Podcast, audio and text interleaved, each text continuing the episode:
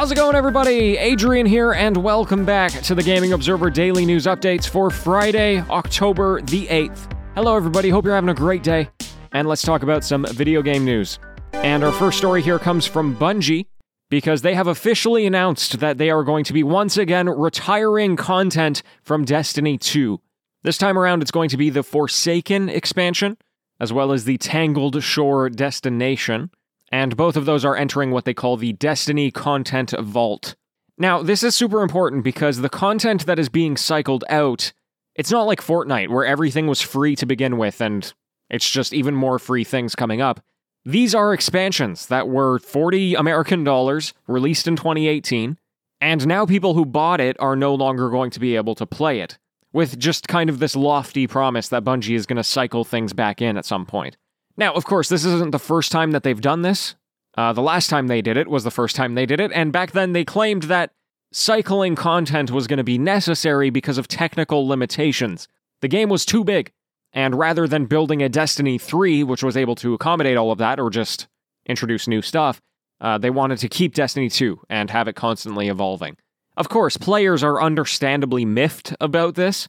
Having a paid service disappear from being playable at all is not really a great feeling, especially when it's still a very active game and the expansions are not that old.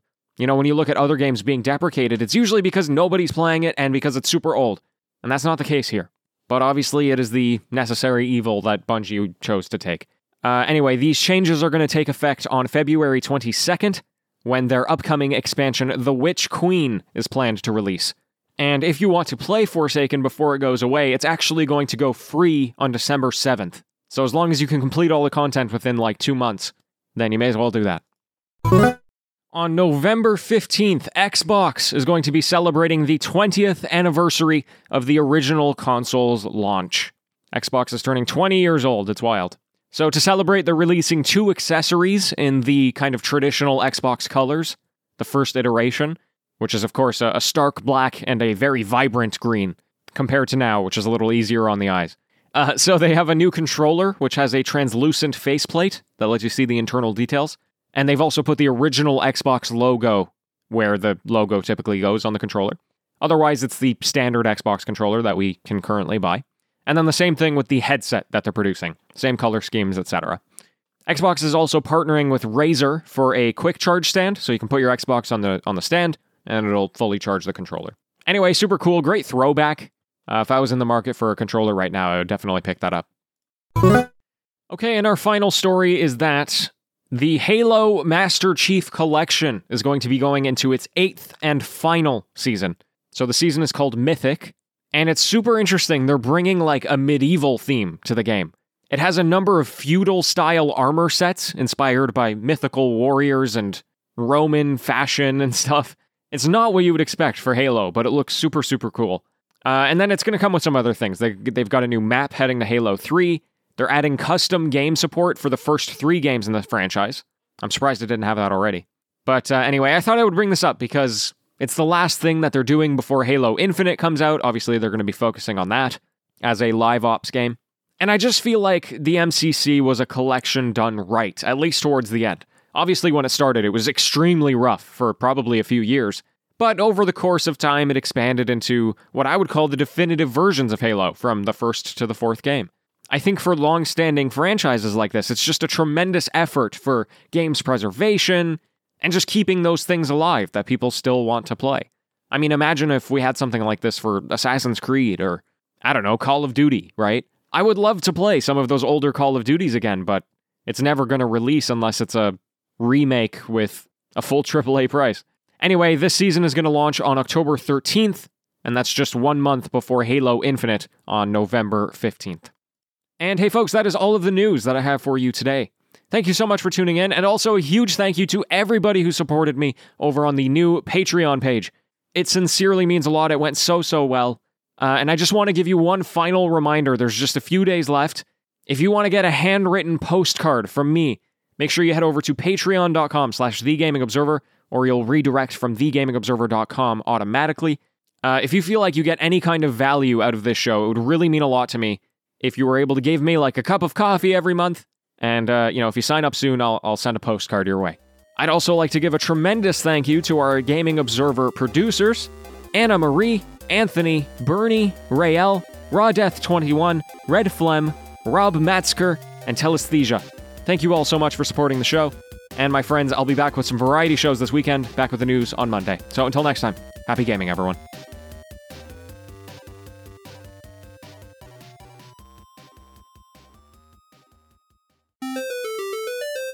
It's the TGO After Show. Hello and welcome. Hey, folks. Uh, hey, you know what I did today? I finished Marvel's Spider Man. It is literally the first game that I finished since August, according to my uh, little game tracker. So, what is that? August, September, October, what, two months, I guess? And uh, the last game that I finished was The Last of Us on, on the PlayStation 4. Because I really want to power through them before I no longer have them, right? So, up next for me is Horizon Zero Dawn. Then I'm going to try Shadow of the Colossus, though I don't know if I'm going to like it. Still deciding whether or not I'm going to purchase God of War. I'm not sure about that. Like, I really want the game. I want to play the game, but I don't know if I want to buy it. And then on the docket is, of course, The Last of Us Part 2, and hopefully Miles Morales, if I can get my hands on it. Apparently, it's being lent out to somebody else right now, but might be able to expedite it. I don't know. I feel like I could keep playing Spider Man right now for sure, now that I finished the story. And if I wasn't on a time crunch here, I would keep playing it. But I don't know that I need like more of it, if that makes sense. If like I know Miles Morales is basically more of the same. I'm going to enjoy more of the same. I don't need more of the same. Like you might want like like the developer might want me to need it. I don't know. I'll talk more about my experiences playing the game this weekend, but actually tomorrow. Anyway, I'm just very happy that it's done. It's over with. In a good way. Uh, what else is going on? I finished Spider Man. I gotta say, uh, uh, you know, I've been writing the newsletter for a couple of weeks for for this show, right? There's an accompaniment newsletter to if you didn't know, sorry, let me let me rephrase. If you have ever wanted this show in written form, just go to uh, thegamingobserver.substack.com or just, you know, Google the Gaming Observer newsletter. Uh, it's a daily email that goes out, which is basically just the script of this show. I've been writing it the, the past couple of weeks, and I found that the more I try and improve the newsletter to be an enticing piece of writing, the better it actually makes this show. For example, back before I wasn't writing the newsletter, I would have looked at today's news and been like, oh my god, there is nothing to talk about. And I might have come on here and been like, sorry folks, you know, nothing to say or whatever. And what writing the newsletter forced me to do is really be like, okay, what is interesting about this story? Because it's very easy for me to come on the microphone and be like, hey, Xbox is doing something fun with accessories. Oh, you remember the old days of Xbox, blah, blah, blah. You know, like I can improvise and say something interesting out of my butt. But with writing, you can't really do that. At least I can't. I'm sure many people can. I can't. If I'm writing, I need it to be very intentional, very specific.